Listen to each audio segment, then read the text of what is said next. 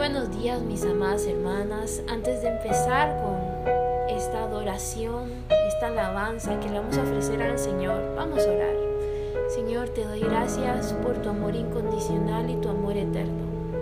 Hoy queremos, Señor, derramar nuestros alabastros delante de tus pies, a tus pies, y tocar tu corazón y moverlo, Señor, en esa intimidad, en ese amor eterno. Gracias, Señor, por tu presencia. En tu poderoso nombre, sea exaltado y glorificado. Amén.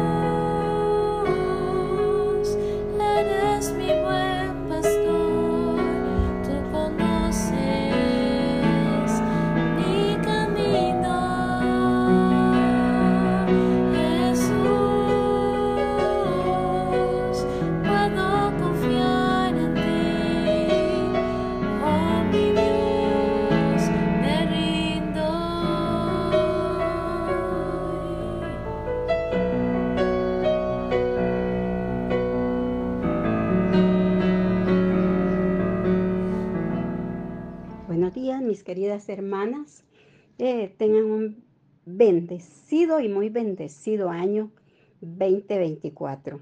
Que Dios les bendiga a ustedes y a toda su familia, y que el Señor nos tenga siempre en la palma de su mano, porque estamos iniciando el año hoy, primero de enero del veinte veinticuatro. En esta mañana quiero compartir con ustedes un tema que yo creo que ya se los había mencionado la vez pasada, Eh, de un diplomado que yo recibí en la capellanía de la Universidad de Job. Es un diplomado que se refiere al globalismo, es decir, el globalismo y la familia. Es amplio el manual que tengo ante mis ojos, y voy a, a compartirles a ustedes un poco, porque por el tiempo no podría compartirles mucho, pues, pero quizás en otra oportunidad se pueda continuar el tema, porque lo que se nos avecina, hermanas, es fuerte. Es fuerte. No lo creemos ahorita, porque nuestra Guatemala aparentemente está en paz. Las iglesias muy tranquilas, tenemos libertad de culto, eh, vamos, venimos. La iglesia prácticamente está dormida, está dormida, pero va a llegar un momento, y no las quiero asustar, pero va a llegar un momento en que tendremos que despertar. Y hablo este tema en esta mañana a ustedes porque somos intercesoras. Y como intercesoras nos va a tocar doblar rodillas, pero verdadera, verdaderamente postrarnos al piso. No las quiero asustar con lo que les digo, pero sí la Agenda veinte treinta contempla muchas cosas que están...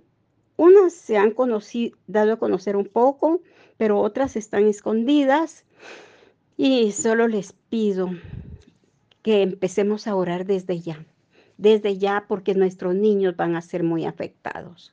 Nuestra sociedad, uh, nuestras iglesias, nuestras familias. Eh, por eso es que me atreví a tomar este tema y a compartirlo con ustedes. Como les dije, el tema es el globalismo y la familia. Tengo, um, tenemos, el, digamos, la parte inicial, cómo vencer a los enemigos de la familia. Las crisis o pruebas llegarán tarde o temprano a las familias. Tenemos ejemplos bíblicos, y voy a mencionar algunos porque son varios los que hay acá. Por ejemplo, al hogar de José y María enfrentó dificultades. Lo vemos en Mateo uno, dieciocho al diecinueve.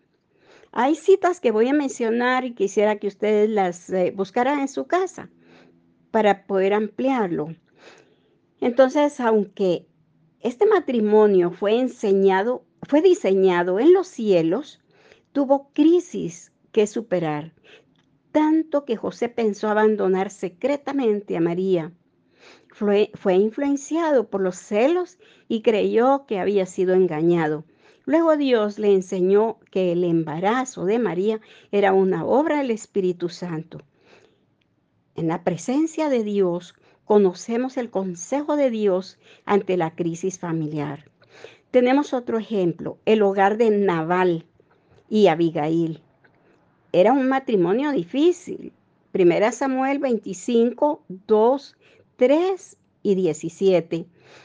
Nabal era un hombre soberbio y terco, altivo, muy altivo y obstinado, y seguramente maltrataba a sus trabajadores y a su esposa.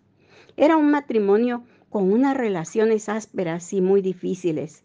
Buen número de hogares se disuelven por el orgullo que no permite aceptar los errores y tampoco permite pedir ayuda.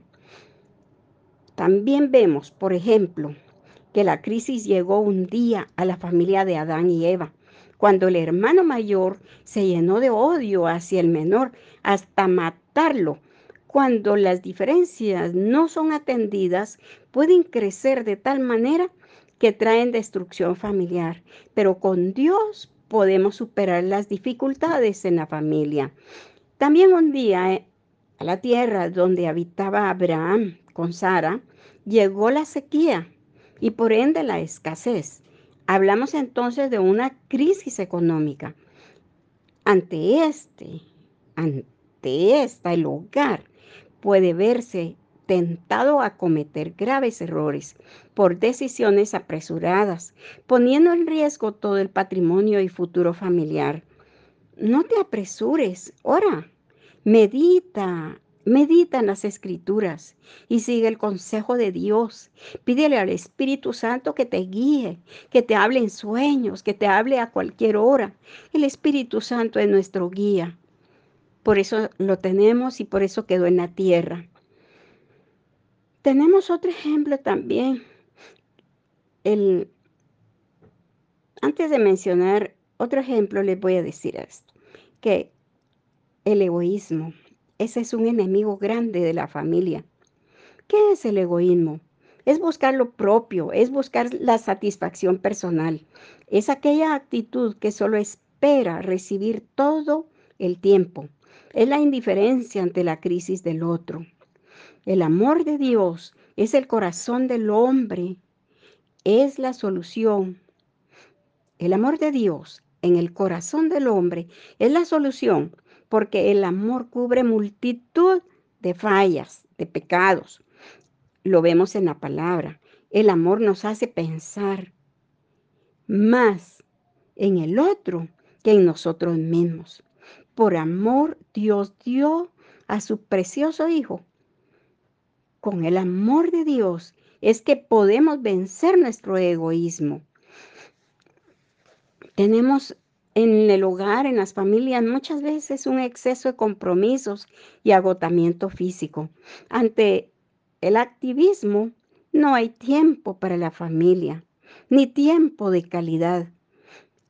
El estrés generado por las altas velocidades de la sociedad actual produce mucha presión y relaciones ásperas en la casa. Ponemos el hacer por encima del ser. Se presenta descuido en la relación de pareja. Por eso debemos reorganizar la agenda y darle tiempo de calidad a la familia.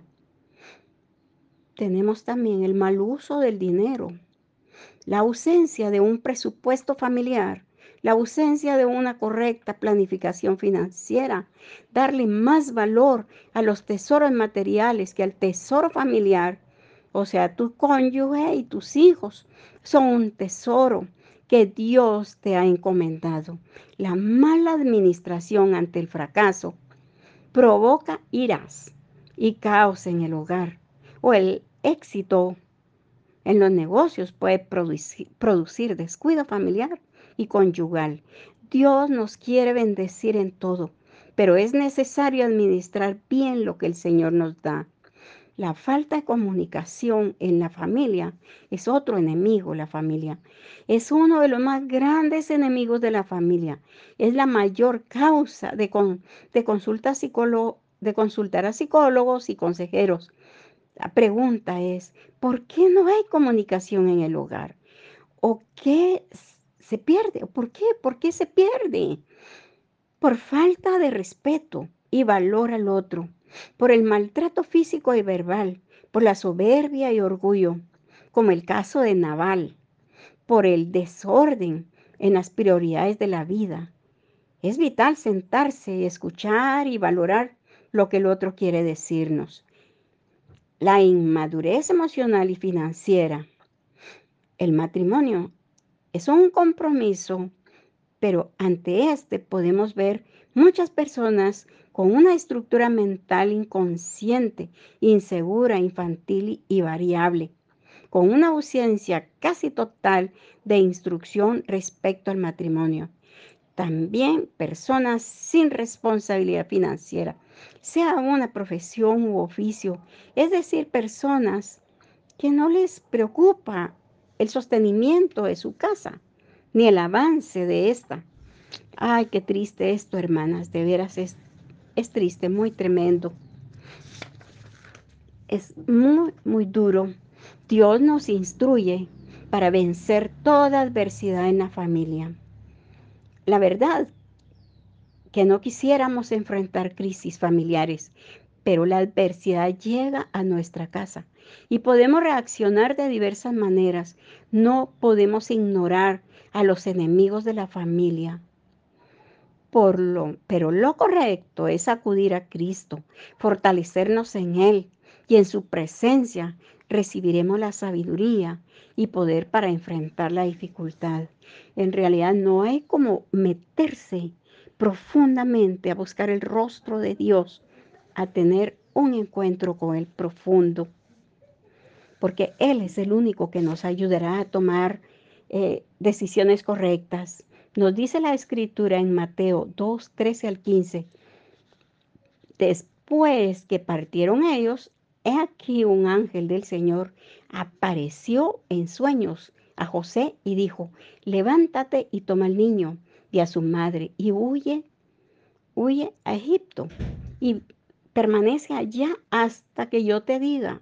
Él tomó al niño y a su madre y fue a Egipto. Estuvo allá hasta la muerte de Herodes, para que se cumpliese la Escritura. En el contexto de este pasaje, se nos habla de la vida que realizaron los sabios del Oriente, del Oriente al niño Jesús. Estas recibieron, rindieron adoración al Señor, y después de presentar sus ofrendas, volvieron a su hogar de origen, las lejanas tierras del oriente.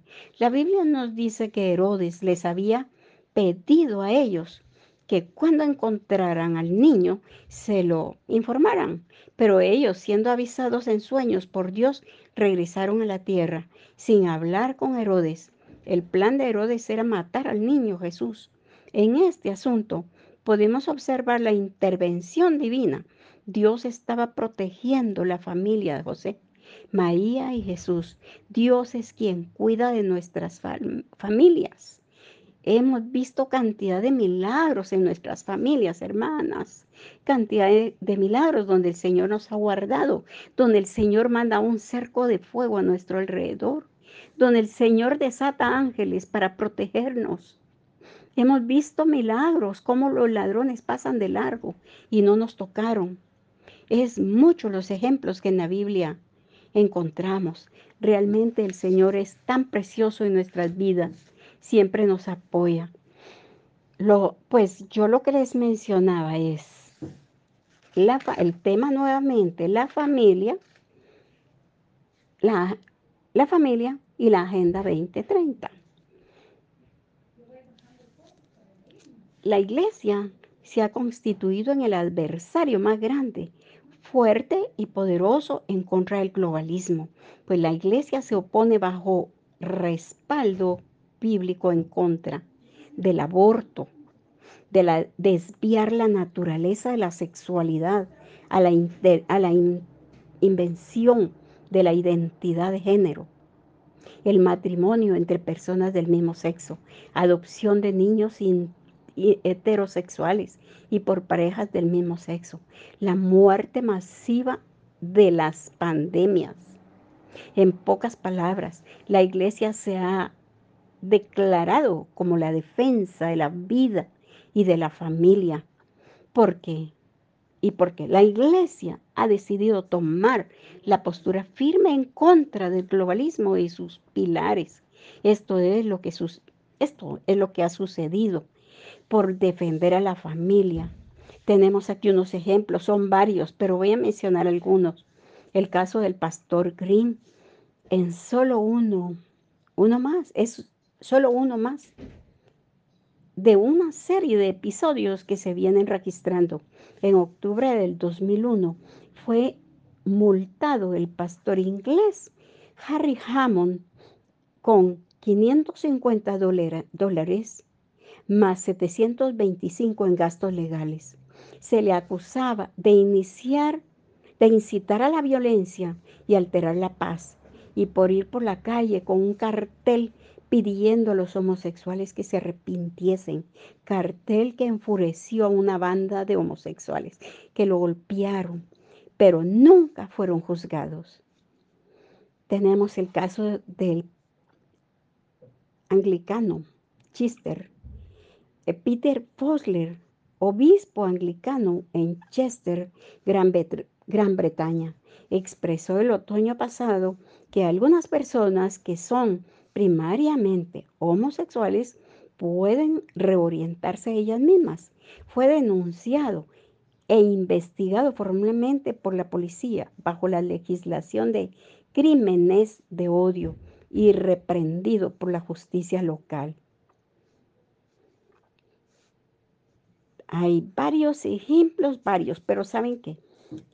El tiempo no nos alcanza. Otro día podríamos hablarlo más amplio, pero quiero mencionarles que también en Guatemala está sucediendo esto. Usted dirá, el mundo está de cabeza. Gracias a Dios que eso no pasa aquí, en Guatemala o Centroamérica. Déjenme contarles el caso del pastor evangélico Caleb Dávila, con gráficas bien señalado. Aquí el pastor evangélico Caleb, Caleb Dávila, ciudad de Guatemala, siendo arrestado el ocho de septiembre del veinte veinte por comentar en un medio social, maldito el varón que se echa con otro varón. Y este es el futuro que les espera si no se arrepienten. Ese comentario le costó ser llevado a la cárcel y ser juzgado, y buscan aún condenarlo, pero el Señor no lo ha permitido. Eso fue en el veinticinco de octubre del veintidós. Así es como la Iglesia en todo el mundo ahora está siendo perseguida y buscan atemorizarnos para que no prediquemos la verdad que está escrita en la palabra de Dios. Si desde el púlpito la Iglesia no puede predicar la verdad, no puede llevar el mensaje de arrepentimiento, no puede ser Iglesia, la están obligando a hacer un club social. Por eso mismo el globalismo quiere que se cree, quiere que se cree eh, una religión para todo el mundo. Esto es una pequeña parte. Hay mucha información, es lo que yo pude compartirles ahorita. Por falta de tiempo no podemos hablar más, pero hay ejemplos que hemos podido vivir y cada una. Tenemos casos muy particulares, gente conocida, gente en Guatemala, ha empezado a salir mucha gente del closet, gente de, que practica homosexualismo. Y ya no tardarán en pensar en operarse en otras partes del mundo. Ya están usando las operaciones. Es una cosa terrible. A Guatemala vino un, un disertante, un orador, seguramente lo han oído, a Martín Laje, que lo trajo el Congreso. Porque les voy a decir algo. Hay un grupo de cristianos, de líderes cristianos, que Dios los bendiga, que están en el Congreso metidos, que están en el gobierno apoyando, resistiendo, para que esta agenda que ya fue aprobada en dos o tres gobiernos anteriores no se implemente, aunque debajo de agua ya la implementaron, pero que no, que no se implemente y han detenido todavía que eh, la echen a caminar.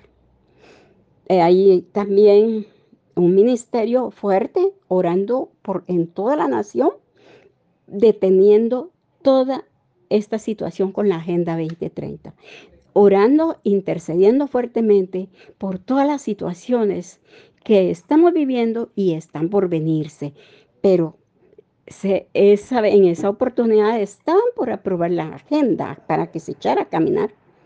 Y gracias a Dios, el presidente del Congreso, basado también en, el, uh, en un ministerio que hay de defensa de la familia, mandaron a traer a este orador Martín Laje, que por todos lados está dando conferencias en defensa de la familia.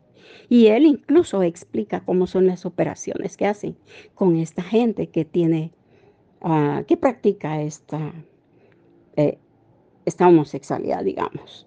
Todo esto es terrible, es terrible. Que Dios nos ayude, hermanas, y que estemos conscientes de tomar nuestro papel como intercesoras. Creo que ahora va a ser el momento en que el Señor nos va a poner una carga en el corazón muy grande. Es una carga tremenda cuando el Señor está obrando. Lo despierta de madrugada uno y ya no lo deja dormir y a orar, a interceder por el país, por nuestras familias. Hay que cuidar a los niños, a los pequeños, porque ellos van a ser muy contaminados. Quieren destruir a la familia desde que nacen. Yo les dejo esta inquietud y es... Um, Esta información, quizás muy pequeña, porque hay poco tiempo para hacerlo, pero se puede hacer, se puede ampliar. Que Dios me las bendiga y que el Señor quede con ustedes. Vamos a darle gracias al Señor, vamos a orar. Bendito Padre Celestial, gracias te estamos dando, porque tú nos permites hablar de estos temas que son reales y que vienen a Guatemala, Señor. No estamos alejados. El mundo está de cabeza, convulsionando. Pero tú tomas el control, Señor. Todo estaba escrito y lo único que estamos viendo, que tu venida está pronta. Tú estás pronto a llegar, Señor amado.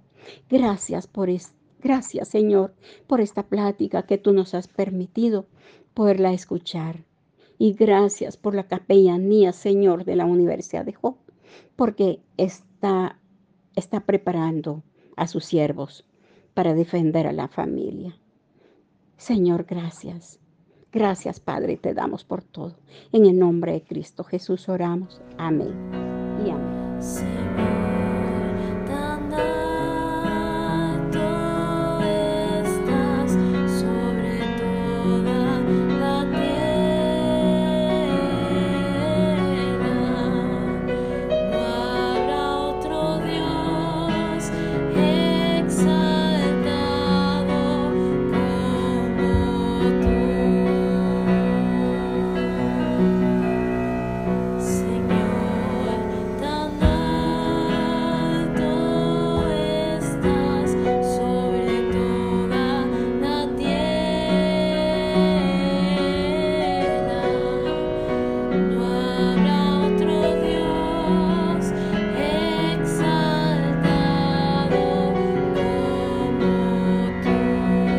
Thank you.